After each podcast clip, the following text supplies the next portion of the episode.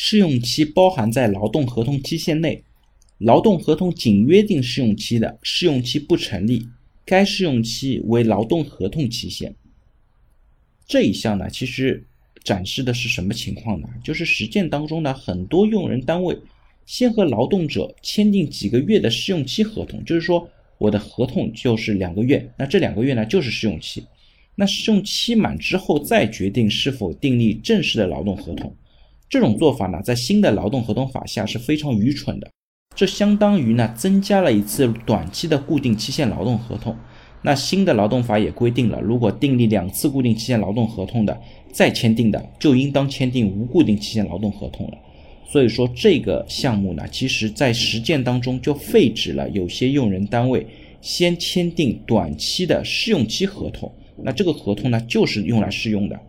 那对于这种操作呢，在实践当中，如果从合法合规的角度上，基本呢就可以杜绝了。